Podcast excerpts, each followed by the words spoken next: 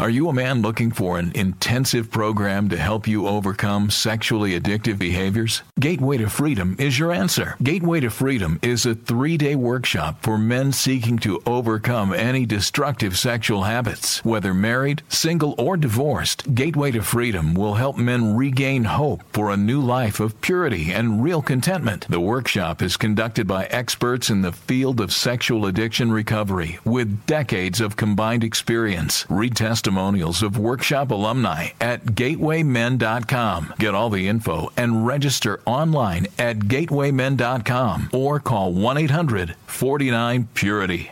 Hi, my name is Jonathan, and I'm the founder of the Gateway to Freedom Workshop. I want to personally invite you to register for our next workshop coming up July 14th through the 16th in Colorado in the foothills of the majestic Rocky Mountains.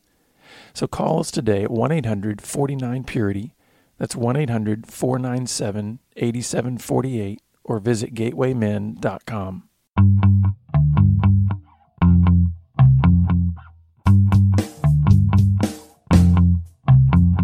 You're listening to Pure Sex Radio, training men, educating women.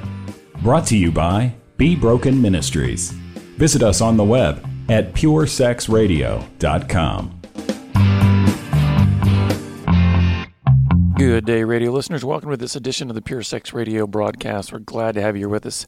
My name is Jonathan, and I'm your host, and I'm I'm looking forward to in this episode sharing with you a uh, a part of a webinar presentation that I did recently for the Apologetics Academy, and I'll share with you in a minute about how you can can get the uh, full download of the webinar. But we're going to share with you a portion of that for this episode, and and it's going to come at a great time coming off the heels of our, our last episode being with Dr. Juli Slattery and talking about holy sexuality and this concept of sexual discipleship. And we want to continue that idea this week by being able to share with you uh, God's design for sexuality. That was the topic of conversation in this webinar.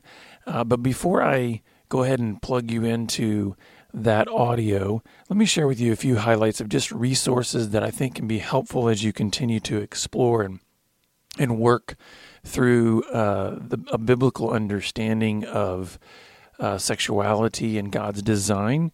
You know, we have a, an entire part of our ministry that's called Pure Community, and it's a it's a resource arm of our ministry. It, uh, it, we've got resources that are print materials. There is uh, there are even other podcasts and and uh, audio materials that are there as well. We've also got uh, an entire database of groups, support groups, and and counselors all across the country that you can find uh, local support. Also, we've got um, events that are listed there, intensive workshops, and uh, all kinds of resources. And I want to just strongly encourage you that as you continue your journey towards living a life of sexual integrity and, and living out this design that God has given us for our sexuality, that you visit purecommunity.org. That's the website, purecommunity.org, and explore all the various materials that are on there. We have resources for men, for women, for couples, for parents, for teens, um, just any any person that has an issue with any kind of sexual brokenness or just wants to learn how to grow into this design that God has given us for our sexuality. I also want to make mention of one other event that's coming up. Uh, this is for men. We have our Purity Mentor Training Seminar that is coming up July 22nd in San Antonio. So if you're a man who is uh, doing well in terms of living according to this design that God's given us, none of us do it perfectly, but you're in a spiritually good place. You're in a place where you are um, living out this design well. I mean, there's some stability and and you would like to seek ways to help other men in their journey of pursuing greater integrity. This training seminar can be an incredible help in that it's a one-day seminar to help men mentor other men towards purity. And so you can learn all about the Purity Mentor Training Seminar at puritymentoring.com. So that's puritymentoring.com com. Well, without any further ado, let me uh, get us to the the webinar. So, hope you enjoy this, and and I'll be back with you after this segment. If you would like to download the full webinar, simply go to apologetics academy.org and then search under webinar recordings. Again, that's apologetics academy.org and click on webinar recordings. We uh, um, Jonathan also has a handout on this, uh, which I'm linking to in the chat, which you can download if you would like to follow along there as well. So, do you want to uh, take it away, Jonathan? Sure. Yeah. So we've we've touched on a few of these already, but I wanted to just highlight hi, highlight them a little bit more specifically. So I have four four points that I usually try to make when I'm talking about what is God's design for sexuality, and I'm I want to make it very clear. I, I'm I'm just a regular guy. I actually don't have any letters after my name, so I'm not Dr. Darty, you know, or anything like that. I feel like all of my understanding has been born out of my personal journey and just my unquenchable passion for the Word of God. And so, um, I mean, I love I love apologetics. I love the idea that we've been charged to give a reason for what we believe. We're supposed to be able to be ready to give an answer. And so, when it comes to this issue of God's design for sexuality, I believe there's four key aspects to that. I believe the the first part is uh, our sexuality is for bearing God's image because we're told in Genesis 1:27 that God said, "Let us make man in our image." So it said, "In the image of God He created them, or in the image of God He created him. In the image of God He created them, male and female." So the idea is there's this male and female aspect that God said from the very beginning is what His image would be born out in, and this is one of the ways I also believe that we are absolutely separated from every other thing in creation, animals and everything else. Because I, I think there's, I'm going to share with you five things that I think are part of this image of God that we bear. And I think there's many, many more, but I, I just, I want to share these five. One is the image of God is personal. And so while God has spoken everything else into existence and created animals and all these other kinds of things, there is a there is a personal uh, connection that he has with us. We we have our um, we have this personal aspect of God that He has placed on us in terms of image. There's there's also reason. We have been given this ability to reason, and there's an intellect that we have that is different. There's an intellect that we have that is higher than instinct.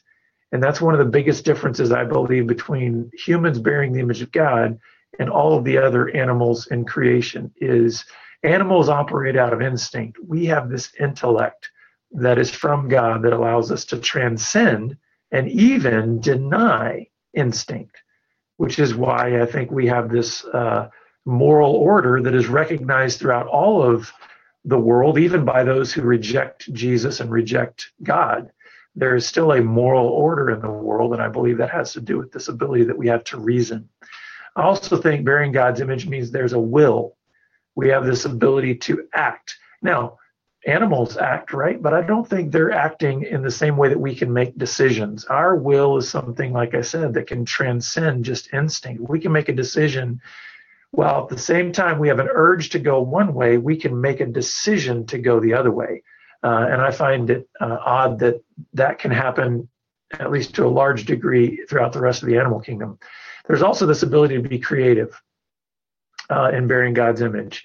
And then finally, there's a holiness, there's a set apartness that God has placed on us being those who bear his image. Now, why am I telling you this in relationship to sexuality? I mean, it's sexuality is for bearing God's image, but if you think about it, all of these aspects of his image can only be expressed through our sexuality. And what I mean by that is through our maleness or through our femaleness. In other words, we don't make a decision as an act of our will that's disconnected from the fact that we're male or female, even though it's not a sexual decision.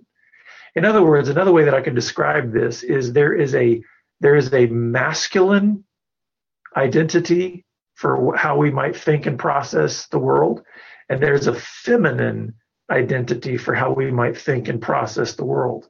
And I believe that when God said he will make us in his image, male and female, that he was saying the full expression of the bearing of his image is only found in the two combined, not in just male or just female. And we see this throughout scripture. I mean, there's ways in which even Jesus expressed things through what we might even call a feminine expression. Uh, for when he said, Oh, Israel, that I would gather you under my wings like a hen gathers her chicks. That's very motherly talk. And I'm not trying to be sacrilegious or anything, but I believe those are the kinds of things that we see the fullness of the expression of God's image in the masculine and the feminine. And so, therefore, sexuality, we were made male and female as a way to express and bear God's image through these things of reason and will and personality and creativity and holiness. So that's one way in which I believe that we are um, that that's God's design for sexuality. Another part of His design for sexuality is the obvious. It's for procreation. I mean, sexuality, sex is the way that the species is is continued. But sometimes um, we don't necessarily tie that always with the spiritual implications of that or the the God thinking behind that. We think, oh yeah, you know that that we're just like the animals in that regard. But if you think of it from the idea of we are meant to bear God's image, and then he said, Be fruitful and multiply. When he said, I'll make man in my image, male and female, he created them. Then it says that he blessed them and said, Be fruitful and multiply. And that's different from earlier in Genesis when he said to the, the animals to be fruitful and multiply, is because the animals don't bear his image. So the fruitfulness and the multiplication that's happening through humans is different than the fruitfulness and the multiplication that's happening through mere animals. Because the fruitfulness and the multiplication that's happening through us is meant to multiply the image of God on earth. And in that respect, you could see this procreation element of sexuality as a way that God wants to build his kingdom expand his kingdom, more and more image bearers on the planet. But then also, the third aspect of God's design for sexuality is for building intimacy. And we see this in Genesis 2, when we get a little bit clearer picture, a little bit more detailed picture of what God was doing in terms of creating Adam and then bringing Eve as the suitable helper or the helper who would fit Adam. And it's then that Adam, when he wakes up and he sees this beautiful woman and and he just kind of loses his mind and is saying, For this reason, a man shall, and notice he's looking at her, for this reason, a man shall leave his father and mother and be united to his wife, and the two shall become one flesh. There is something about this oneness that God has said sexuality is part of that. But here's the interesting thing when you look at the issue of procreation, so simply, you know, sperm fertilizing an egg and a new life is is created. And this issue of intimacy, but when you put them together, there's a there's a Hebrew word that is used fairly often for this kind of an idea of the sexual union in a marriage, and it's the word yada and it simply means to know. Now, it's used in a lot of different contexts, so it's not just used about sexuality. But I find it interesting that this is a word that's used fairly often and repeatedly about Adam knew his wife, or so and so knew his wife. And it's in that sexual connotation, but it goes deeper than that because this is about an intimacy knowledge. This is about knowing some someone. It's not simply about being sexual because there's a, several other Hebrew words that can be used just for intercourse or just sexual behavior. And yet, so often is the case when we're talking about this issue of a husband and a wife, this word yada is known. And it's also used of God knowing his people and his people knowing him. So, one of the designs that God has for our sexuality is an intimacy building that's meant to happen within this marriage that is intended to be a, a picture for us, even possibly a feeling for us of what the kind of intimacy that God desires to have with his people and that he wants his people to have with him to yada him, to know him. And I know it it can sort of make us feel a little uncomfortable, feel a little you know squirm a little bit to think, why would God use the same word for this sexual intimacy in marriage for the kind of intimacy that He wants to have with us? Well, if you think about it, there is not a deeper human expression of intimacy that we can experience other than sex. I mean, it is the deepest human expression, physical, emotional, spiritual, mental kind of union that two human beings can have. And so I think it's the perfect picture. And I think, I don't think, know God knew this. God knew this is the perfect picture to show just the kind of depth of closeness, intimacy, pleasure, feelings that I want to be expressed between me and my people. And then finally, the last part of what I believe is God's design for sexuality is that God's design for sexuality is it's meant for proclaiming the gospel. In Ephesians 5, when we're given these instructions about husbands and wives, we're, we're told that husbands are to love their wives as Christ loved the church and gave himself up for her. But then Paul goes on to say, he uses the very phrase that we find in Genesis Therefore, for this reason, a man shall leave his father and mother and be united to his wife, and the two shall become one flesh. And he says, This mystery is profound, but I say that it has to do with the church and Christ. So he's making a correlation here. He's saying, listen, this is not merely this is not merely about a husband and a wife having sex. This has a gospel message. This is about Christ and his church and the kind of unity and oneness that Christ longs to have with his people. And so, therefore, we are intended as Christians that our even our sexuality be pointing people to the gospel, that it's not merely about a sexual act, but this this incredible union and this covenant bond of one man with one woman in marriage in that sexual union and in that covenant that is an expression, that's a gospel expression. That is an expression to point people to Christ and his church. And so therefore those are those are some of the key elements that I've seen in terms of what does it mean, what is God's design for sexuality? It's for bearing his image, it's for procreation, it's for building intimacy, and it's for proclaiming the gospel. So the bottom line then is that I believe that the design and purpose that God has made sexuality for is to bear his image and build his kingdom.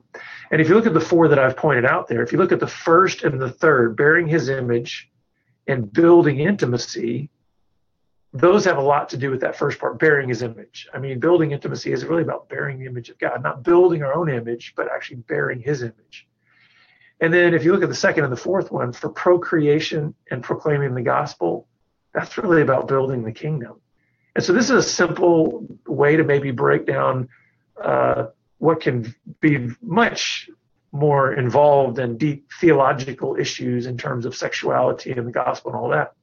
But I've tried to uh, just lay them out here in a in a simple way to be able to maybe communicate that to others hopefully invite other believers to really embrace this and realize there's a bigger vision to our sexuality than simply not doing sinful behaviors and saying, oh, listen, it's just this private act that we do in marriage.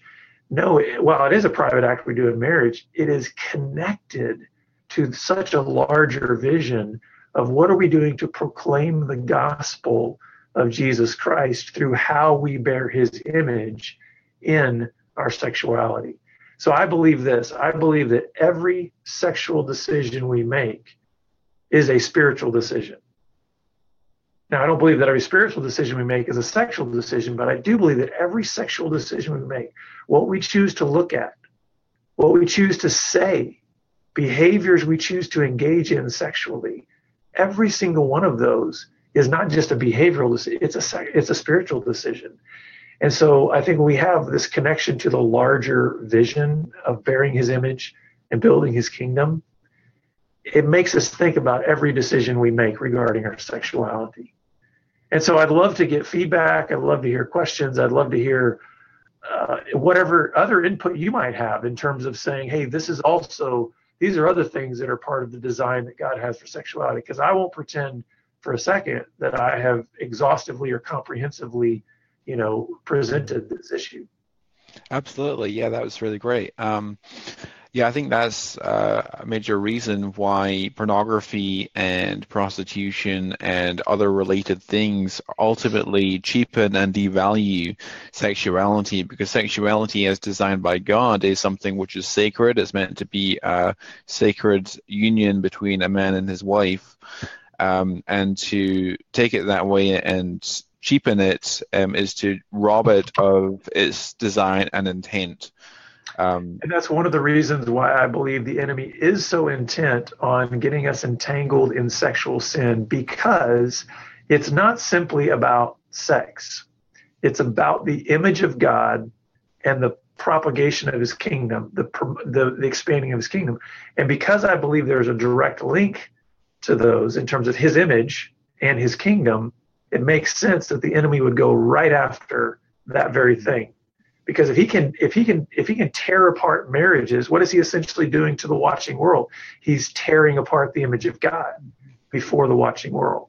This image yeah. of christ his church. Absolutely. And it i mean um, as you've said the paradigm of sexual addiction and pornography is the self you know me uh, my needs it's about you know how can i use this person to uh, to get pleasure for myself rather than and which is the complete reverse of what a covenantal marital union should be about, which is about you know how can I serve this other person, you know how can right. I um, meet this other person's needs, um, rather than and with pornography, I mean you watch an image and you're either you're you're you're satisfied you're either satisfied or you're not satisfied. If you're not satisfied, well, you just flick on to the next person. And if you are satisfied, there's going to come a point where you're no longer satisfied with that person because it doesn't mm-hmm. get you that high. And so then you're on to the next person. Um, and that's really the, I mean, no woman can compete with an endless stream of constant novelty. Mm-hmm. And you um, know what? That's why I always like to remind people when, when they're reading in Philippians and um, when Paul is, you know, we, we've so uh, pulled out of context the I can do all things through Christ who strengthens me. And we make that like a power verse when in fact it's a contentment verse. And what I've found is what you're talking about there is pornography and sexual sin and lust is always aiming to create a perpetual sense of discontent in our lives through our sexuality. And so if we can recognize this idea of we can find our satisfaction in Christ, we can find our satisfaction in healthy relationships, then we can see the lies of lust for what they are and realize this is trying to attack my contentment and get me to, to think that I don't have enough or that, that that my wife isn't enough or that this pornography is going to satisfy. Yeah, and I think a lot of people um, you know, and, and, this actually leads to a lot of sin, not just uh, sexual sin, but one of the root causes of sin is that people that is that Satan deceives us into believing that God is not good, that you know God owes me something, that God um, has withheld from me something, and so we throw ourselves a pity party, and uh, and and that mm-hmm. ultimately leads to us you know falling prey to temptation and sin. Well, that's exactly what happened in the garden, isn't it? Just mm-hmm. create that little sense of doubt that God's withholding something from you. And then all of a mm-hmm. sudden, what was forbidden looks very tasty. Yeah, absolutely. Um, an anonymous viewer asks, how does someone make a positive case um, of the superiority of a biblical perspective of sexuality to sexual anarchy? This can be done both biblically and scientifically. Yeah, I would say, you know, the first thing that comes into my mind when I think about this is I don't know if it's as much about making an argument as, as it is about living the ethic. And what I mean by this is I believe that the best apologetic that we have for the Christian ethic is how we manage our lives sexually. So, therefore, if you want to make a positive case of the superiority, so to speak, of the biblical perspective, then it means we must take seriously the call to obedience that we have been given in terms of let there not even be a hint of sexual immorality among God's people. So therefore, we need to take passages like Ephesians 5 3 seriously and say, Lord, examine me. You know, take me to the mirror and show me if there's anything in me that is a hint of sexual immorality because I want to be able to express through my life, not just my words, but through my life, that positive sexual ethic that comes through your your uh, your word. Now, I, I'm, that may sound like a cop out answer, or whatever, but I really do believe that's what it's going to take. If we want to see a wave of real revival in terms of um, promoting and and promoting sexual purity and and God's design for our sexuality, it really does have to eventually get down on a personal level and say, well, I would love to see it happen all across the world. What am I doing about what I'm what I'm looking at and what I'm engaged in? And so make it a personal mission. And then little by little, the way God does that through multiplication is astounding. And that's how a movement, I think, occurs in terms of being able to give that positive um, Christian perspective that says, wow, I've tried this over here and I'm seeing a real radical transformation mm-hmm. in this guy over here. What's what's different with him? Well, I hope you were encouraged by those words. Uh, this is good news that God made us male and female, that that He made us sexual beings to bear His image. And so, if you've got questions, if you're struggling with living out this beautiful design that God has given to us in our sexuality, we would love to help. Please contact us. Uh, you can go to purecommunity.org to get some resources, uh, or you can reach out to us by phone at 1 800 497 8748, uh, or go to our website at puresexradio.com and we've got resources and help for you. So we look forward to seeing you back here again next time and have a blessed week. Pure Sex Radio is paid for by Be Broken Ministries. Visit us online at puresexradio.com.